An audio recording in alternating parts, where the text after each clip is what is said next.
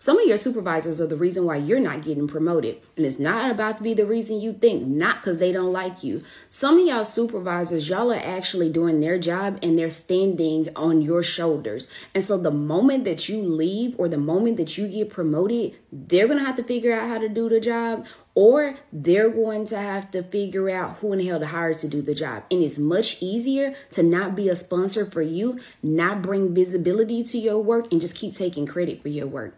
If you're in this situation, do not stay in this situation. You're going to continue doing someone else's job that's getting a way bigger paycheck than you. When now, the reality, because you've been doing their job, now you did yourself a favor. Go take those skills, unpack those skills, and rebrand around your supervisor's job for another company. That's advice and that's free. Bye, you guys. Short Cast Club